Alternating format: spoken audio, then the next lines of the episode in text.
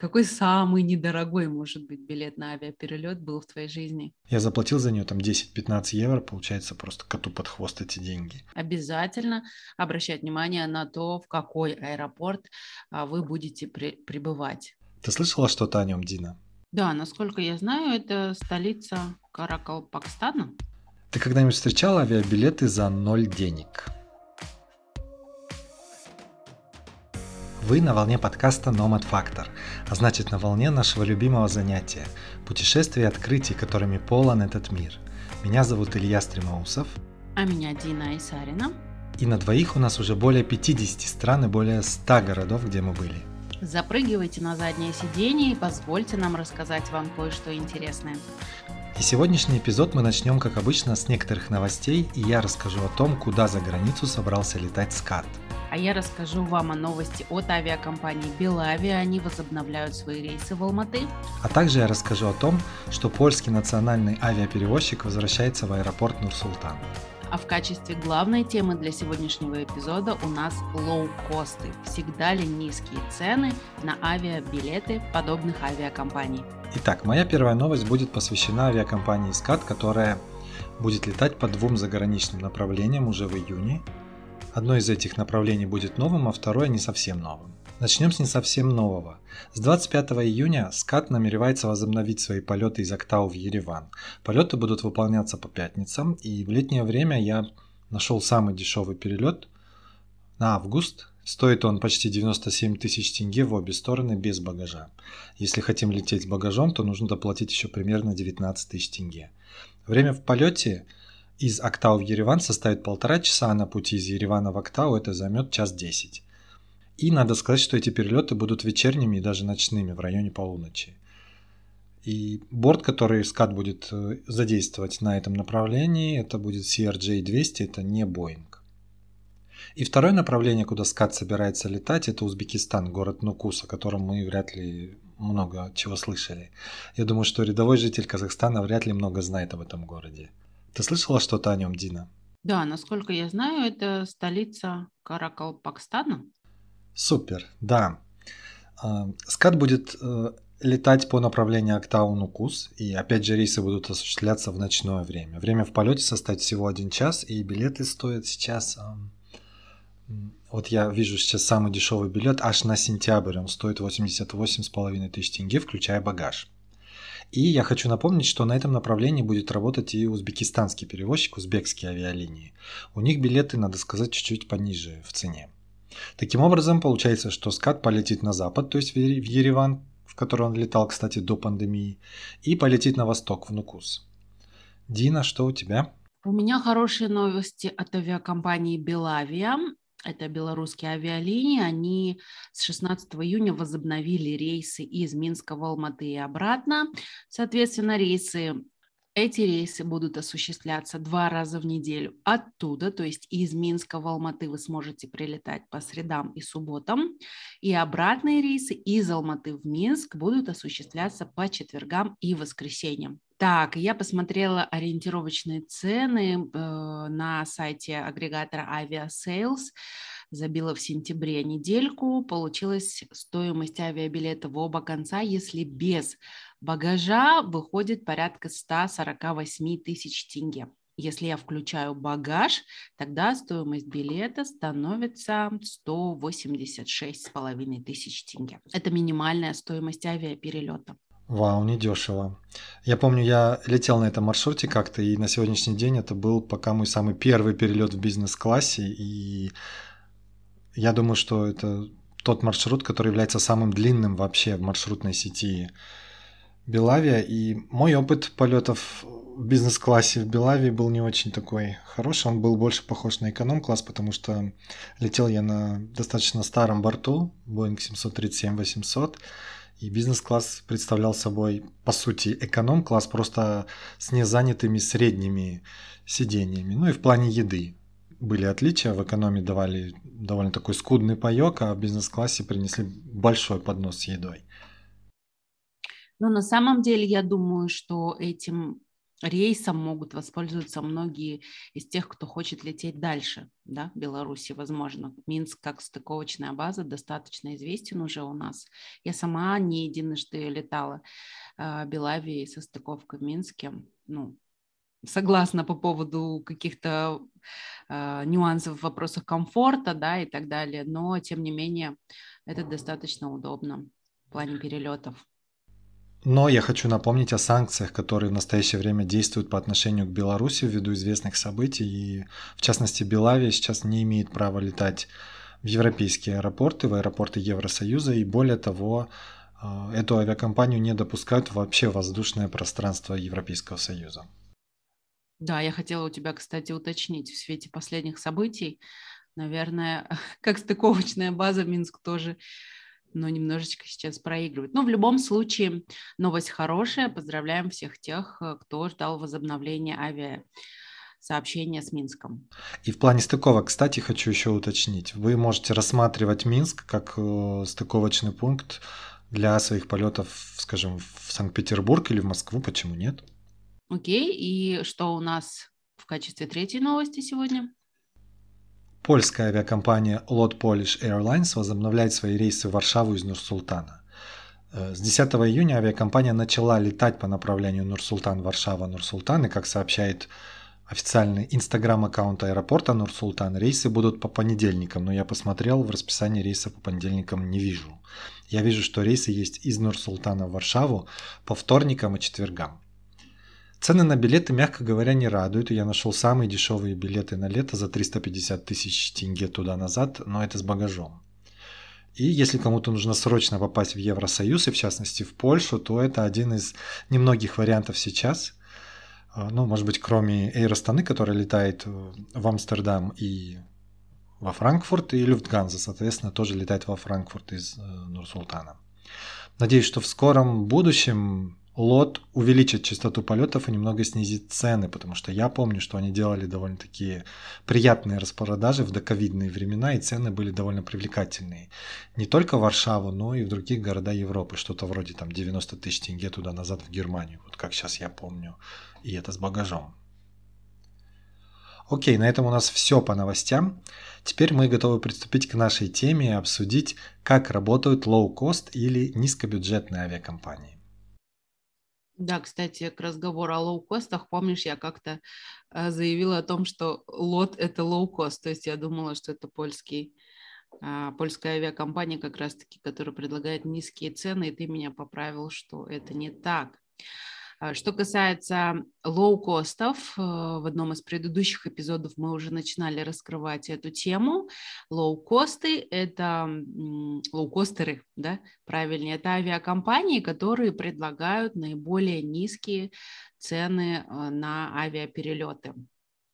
И сейчас вообще хочется начать с того, чтобы обсудить вообще, какие расходы есть у авиакомпаний, каким образом они это делают, почему им удается снижать цены на билеты. Да, и здесь важно понимать принципиальную разницу между так называемыми авиакомпаниями полного цикла и низкобюджетными авиакомпаниями. Авиакомпании полного цикла – это те, на которых вы летите по умолчанию с багажом, вы за него не платите отдельно, там вас покормят, предложат прессу, и там салон делится все-таки по сегментам. Там есть салон эконом-класса, салон бизнес-класса, в то время как у лоукостеров обычно все места эконом-класса. Вообще понятие low cost в данном случае не означает low price, то есть низкая цена. Это больше означает низкие издержки авиакомпании. Так вот, вот эти вот низкие издержки авиакомпании дают возможность лоукостеру снизить цены на свои билеты. Ты уже затронула понятие расходов авиакомпании. Вообще, за что авиакомпания платит деньги? Какие у нее есть издержки, как ты думаешь? Ну вот я рассказывала из своего опыта, когда однажды, всего лишь один раз я летала лоукостерами, а, первое, что, на что я обратила внимание, это отсутствие рукава, да, то есть э, когда нам пришлось из аэропорта до самолета добираться на авто, или это было даже пешком, то есть э, ты выходишь из здания и топаешь ножками э, до борта самолета. Вот в первую очередь, наверняка, э, речь идет об экономии на какие-то расходы на обслуживание в аэропорту, да, то есть это рукава, может быть, какие-то отдельные стойки регистрации, еще что-то в этом роде. Багаж, например. Да, если мы говорим о стойках регистрации, то лоукостеры стараются экономить и на этом. Они просто сокращают количество таких стоек и просят пассажиров зачекиниться онлайн перед рейсом. И это помогает сэкономить на оплате за услуги аэропорта и персонала, который, собственно, отвечает да, за вот эту процедуру регистрации в аэропорту. Ну, из расходов еще, наверное, э, там питание не дают на борту, да, авиакомпания особо не заморачивается на это. Ну, во всяком случае, если я доплачу, меня могут и покормить, да, чем-то, может быть, какими-то снеками. А в целом, то есть э, авиакомпания экономит на услугах аэропорта, в том числе это транспортировка пассажиров да, из терминала до борта самолета, это экономия на каких-то багажных, не знаю, службах, службах сопровождения багажа, а, это экономия на питании. Что еще? Ну, э, вот э, мы с тобой тоже обсуждали это немножко ранее про топливо, да, то есть есть какие-то расходы, на которых невозможно все равно сэкономить. Конечно. Безопасность, например. Да, конечно. В любом случае безопасность всегда стоит в приоритете у любой авиакомпании. Если не будет безопасности, никто не будет летать на этих лоукостерах. Поэтому на безопасности, конечно, никто не, не экономит. Как ты думаешь, низкие цены будут абсолютно на все билеты на каждом отдельно взятом рейсе? Ну, наверняка даже в лоукостерах есть какие-то классы, да, то есть э, классы авиабилеты, там какой-то минимальный стоит 10 тысяч тенге, но если вы не успели и все билеты раскуплены, то вы будете на тот же рейс покупать билеты, например, за 20 тысяч тенге, да, скорее всего так? Конечно, именно. У меня, знаешь, иногда складывается ощущение, что некоторые пассажиры думают, что лоукостер это всегда только про дешевые авиабилеты. Но если мы рассмотрим вот сам механизм, возьмем любой среднестатистический борт заполняемостью там 189 человек, если это Boeing 737-800, или 180 человек, если это Airbus A320, не все 190 или там 180 э, мест будут стоить условные там, 5999 тенге, например. Э, в первую очередь раскупают, конечно, самые дешевые билеты. Вот э, только небольшой процент всех билетов будет стоить вот эту минимальную стоимость 5999 тенге. Как только эти билеты разлетаются, э, в системе бронирования уже видны билеты чуть-чуть дороже. Когда эти билеты раскупаются, в действие вступает следующий пакет билетов уже более, по более высокой цене. Ну и так далее. И потом дороже, дороже, дороже.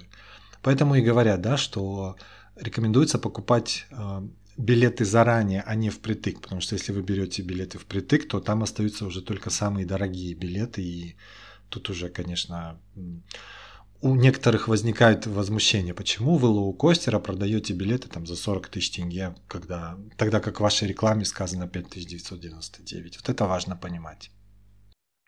Ну, это вот, кстати, вниманию тех пассажиров, которые мониторят новости, например, нашего казахстанского лоукостера авиакомпании Flyerstan, которые зачастую в своих маркетинговых кампаниях объявляют о том, что стоимость авиабилетов от там 9999 тенге, да, и это означает, что если вы успеваете, то вы покупаете билет по такой цене. Если нет, таких билетов уже не осталось, то вы будете платить больше. Ну, в данном случае нет смысла потом катить бочку негатива на авиакомпанию, да, что-то вроде а почему цены дороже, чем вы указали в вашей рекламе.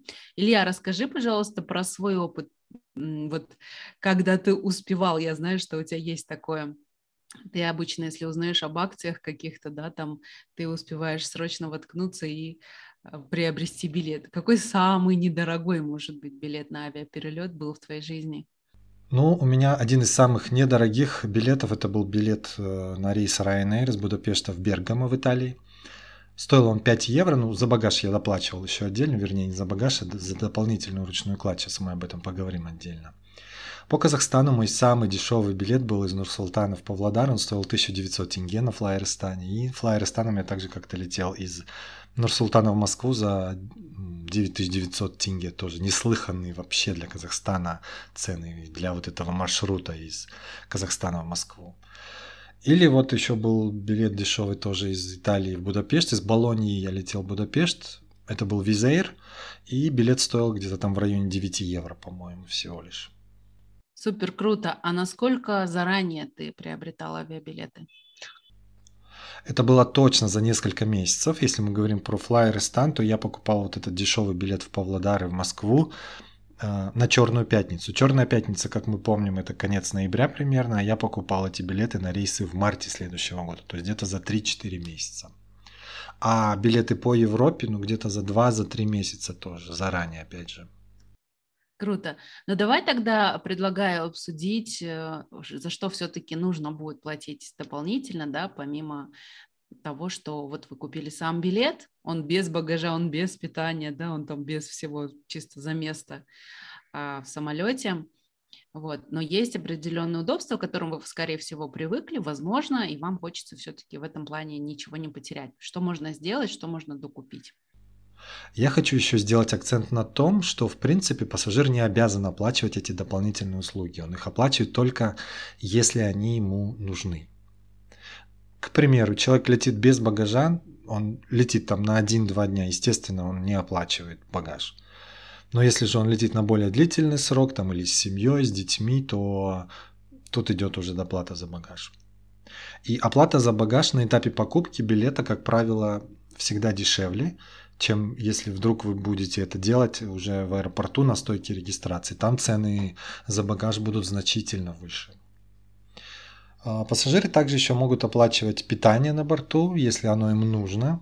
Я часто видел в салоне лоукостеров пассажиров, которые приходили со своей едой и абсолютно не стеснялись ее поглощать во время полета. Там салат какой-нибудь в пластиковой упаковке, или какой-то сэндвич, или напиток, или снеки какие-то и тому подобное.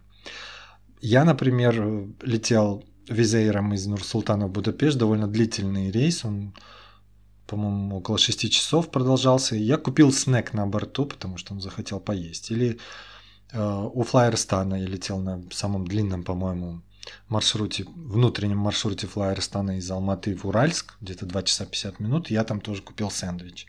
И это не стоило каких-то таких заоблачных денег, цены сравнимые с э, ценами на земле. Вот если вы где-то в супермаркете купите снэк какой-то там или на вынос что-то возьмете, цены сопоставимы абсолютно. Но если тебе хочется покушать. Да, если ты не успел перекусить перед перелетом, то окей, конечно, можно купить на борту замечаю еще тоже, что цены на еду в самолете могут быть ниже, чем цены на еду в аэропорту, поэтому вот, вот этот еще пунктик стоит тоже учитывать. А интересно, горячее питание они предлагают, нет? Конечно, конечно, конечно, конечно. Предлагают и горячее питание тоже довольно много лоукостеров. За что еще платят? Еще есть такая услуга у многих лоукостеров, это услуга приоритетной посадки. Ну, в чем ее преимущество? Приоритетная посадка означает, что вы будете в числе первых, кто зайдет на борт самолета. Это удобно, например, если вы летите с ручной кладью в виде какой-то, ну, более-менее объемной сумки или чемод, мини-чемоданчика, и приоритетная посадка поможет в чем здесь? Вы окажетесь одним из первых на борту, и тем самым можете гарантировать себе свободное место, скажем так, на багажной полке для вашей ручной клади вместо того, чтобы, например, ее помещать под впереди стоящее кресло и тем самым отбирать у себя пространство для ног, особенно если это будет какой-то, предположим, длительный перелет. Ну или приоритетную посадку покупают пассажиры, которые не любят стоять в очереди в, в проходе самолета во время посадки, ожидая, когда там впереди стоящие пассажиры наконец найдут свои места, рассядутся, разденутся и тому подобное. Купил приоритетную посадку, зашел в числе первых, уселся, особенно если твое место у окна. Ты никому не мешаешь, и тебе никто не мешает. Удобно. А, в Казахстане, кстати, мне кажется, приоритетная посадка не совсем еще хорошо работает, или мне так повезло в кавычках, э, потому что тот же самый рейс из Нур-Султана в Будапешт. Купил я приоритетную эту посадку, но как только началась посадка в самолет, все пошли просто одной толпой, и не было никаких разграничений для клиентов, пассажиров, которые купили эту приоритетную посадку. То есть я заплатил за нее там 10-15 евро, получается просто коту под хвост эти деньги. Но в Европе эта история очень хорошо работает, потому что авиакомпания понимает, что пассажир заплатил деньги за эту услугу, эта услуга должна быть оказана. Какие еще могут быть услуги, за которые дополнительно в лоукостере нужно платить? Многие лоукостеры классические взимают плату за регистрацию в аэропорту. Тот же самый Ryanair э, может содрать с вас 40 евро за такую услугу. И мне кажется, это будет выглядеть довольно смешно, если вы купили билет за 5 евро, сэкономили, да, и приехали в аэропорт и за регистрацию вывалили 40 евро. В чем тогда смысл вообще покупки этого дешевого билета? Некоторые лоукостеры вообще настаивают на том, чтобы пассажиры приезжали в аэропорт уже с распечатанным посадочным талоном, и на этом тоже авиакомпания косвенно экономит ну, условно говоря, они не хотят брать в аренду вот это оборудование по распечатке посадочных. На первый взгляд кажется какая-то мелочь, да? Но если мы посмотрим на авиакомпанию масштабов Ryanair, у которой там около 500 бортов по всей Европе летает, то по чуть-чуть, по чуть-чуть с каждого рейса и с каждого аэропорта получается такая внушительная экономия уже в рамках всей авиакомпании. Ну и пассажиры могут платить еще, если они меняют дату своего вылета, частенько за это авиакомпания взимает плату, особенно если вы купили билет самый дешевый, то там будет минимум привилегий. И, конечно, если вы отказываетесь от перелета, этот билет может быть вообще невозвратным, или вы можете вернуть только какой-то небольшой процент от стоимости билета, остальное все удерживает авиакомпания. И, кстати, пока я это говорил, вспомнил еще одну такую услугу, за которую авиакомпания тоже возьмет денежку, чего нету у авиакомпании полного цикла, насколько я знаю, это оплата за исправление ошибок в имени пассажира. Предположим, когда вы покупали билет, вы ошиблись в написании имени и фамилии. Если вы захотите внести исправление, если там ну, какая-то серьезная ошибка, то есть полностью прям не совпадает ваше имя и фамилия с вашим паспортом, то за определенную сумму денег авиакомпания позволит вам внести изменения вот в ваше имя. Я вот сейчас, э, пока тебя слушаю, пытаюсь вспомнить, в каком аэропорту это было. А, по поводу электронной регистрации, что ты скачиваешь просто этот посадочный талон себе на телефон, и э, когда проходишь э, на борт или что ли на вот, контроль, да, там такие аппараты стоят, которые сканируют твой вот этот QR-код с посадочного талона с телефона, который ты держишь в руках. То есть настолько вот это все уже автоматизировано, действительно не нужно тратить время и бумагу на самом деле, да, это привет, Green, э, привет Гринпису. Вот, ты просто скачал талон себе на телефон, открыл там QR, прошел контроль, и все это быстро, удобно. Конечно, удобно. Зачем тратить деньги в аэропорту, если это вообще можно все сделать удаленно и просто уже приехать в аэропорт и пойти сразу на security или на посадку. Окей. И перед тем, как мы закончим этот эпизод, я хочу еще остановиться на двух аспектах. Первый аспект – это аэропорты. Лоукостеры обычно выбирают аэропорты так называемые второстепенные. Это особенно хорошо работает в Европе. Возьмем Лондон для примера. В Лондоне все, наверное, слышали про аэропорт Хитроу, это главный аэропорт. Так вот, он, этот аэропорт не использует лоукостеры, потому что там у лоукостера будет очень большие расходы на обслуживание. Поэтому они скорее выберут аэропорт какой-нибудь Стэнстед, тоже который находится в черте города Лондона, потому что этот аэропорт уже предлагает более такие приемлемые с финансовой точки зрения э, условия для обслуживания. Поэтому я думаю, Ryanair никогда не будет летать из Хитроу, пока в Хитроу такие бешеные цены вообще на обслуживание судов. Или Париж, возьмем Париж. Есть недалеко от Парижа аэропорт под названием Бове. И называется он юридически просто аэропорт Бове, но тот же самый Ryanair в маркетинговых целях называет его Париж Бове чтобы, понятное дело, завлечь пассажира. То есть пассажиру нужно попасть в Париж, и единственный аэропорт вблизи Парижа, куда летает Ryanair, это Бове, потому что поэтому они его называют Париж-Бове. Но нужно помнить, что Бове находится в 70 километрах от, э, собственно, Парижа, да. Поэтому нужно запол- как бы заложить какую-то дополнительную денежку в свой бюджет на дорогу из аэропорта в город. И опять же, это займет время какое-то, может быть, пробки какие-то будут по пути и тому подобное. Да, вы сэкономите очень сильно на авиабилете, но нужно помнить про вот этот еще нюанс, что аэропорт может уходить, находиться довольно далеко. Италию возьмем. А, город Милан, там есть главный аэропорт Мальпенза, куда летают большинство авиакомпаний таких полного цикла. И есть аэропорт Бергамо, который также иногда называют Милан-Бергамо, но Бергамо находится в 45 километрах от Милана. Ну и самая такая классика европейская – это Стокгольм. Стокгольм обслуживает два аэропорта. Первый называется Стокгольм-Орландо, куда летают аэрофлоты всякие и тому подобное. И есть еще Стокгольм Скафста. Так вот, вот этот аэропорт находится в 100 километрах от Стокгольма. И зачастую вообще проезд там на автобусе до Стокгольма может стоить дороже, чем ваш авиабилет. А вот скажи, пожалуйста, у меня сейчас родился вопрос. Вот этот второй аэропорт в Стамбуле, который э, Gökçe, что-то такое, Сабиха. это тоже.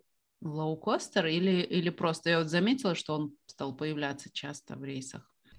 Мне кажется, он не чисто лоукостерский, но туда летает Пегасус, и наш флайерстан туда летает. Все-таки уровень расходов там, скорее всего, пониже, я так считаю. Поэтому он более привлекательный с точки зрения расходов для низкобюджетных перевозчиков. Спасибо. Я думаю, это очень важно для наших слушателей все-таки знать, потому что когда мы покупаем авиабилеты, очень часто тот же самый Париж, например, да, я думаю, что я лечу в Париж, но нужно обязательно обращать внимание на то, в какой аэропорт а, вы будете при, прибывать и насколько далеко на самом деле он находится от э, локации, которая вам необходима.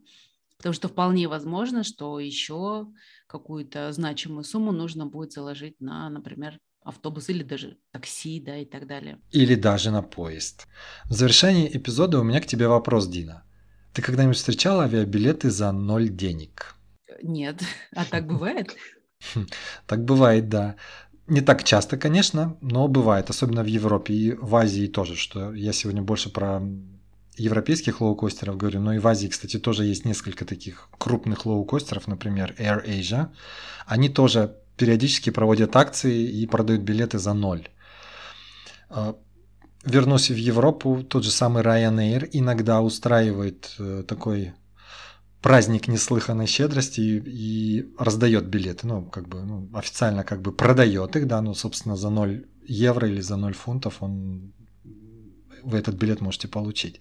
Но здесь нужно помнить, что хотя сам тариф может быть ноль, но пассажиру необходимо еще оплатить налоги, которые в любом случае взимают с авиакомпании правительства стран, где они базируются или откуда они летают, и также аэропортовые сборы, потому что эти расходы все равно авиакомпания несет. Или в Европе есть еще один лоукостер под названием Болотея, они летают по Испании, Италии, Франции и, по-моему, Греции. Так вот, до пандемии они довольно часто устраивали распродажи билетов за 0,99 евро. Вообще шикарные цены.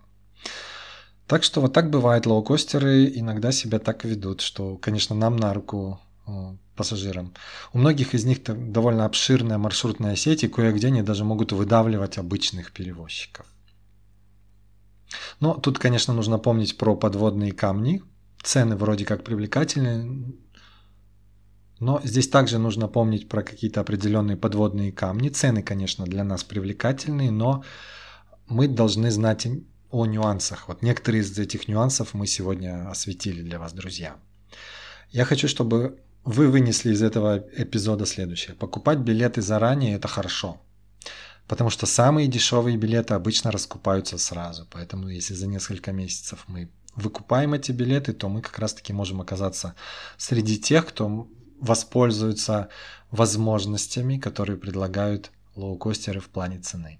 Ну и небольшая рекомендация от меня, повторюсь, будьте внимательны по поводу аэропортов, в которые прилетает ваша авиакомпания. И обратите внимание на то, что, возможно, сэкономив на авиабилете, в некоторых других вопросах вам нужно будет все-таки рассчитывать на какие-то дополнительные расходы. Будьте внимательны. Совершенно верно. Ну, пожалуй, это все, о чем мы хотели рассказать сегодня. Обязательно подпишитесь на подкаст Nomad Factor в своем любимом подкаст-плеере, рекомендуйте нас своим друзьям, слушайте нас сами и ждите новых эпизодов. А если у вас есть мнение или вопрос, то напишите нам на nomadfactorpodcast.gmail.com или подпишитесь на нас в Инстаграм. Там мы известны как Nomad Factor Podcast.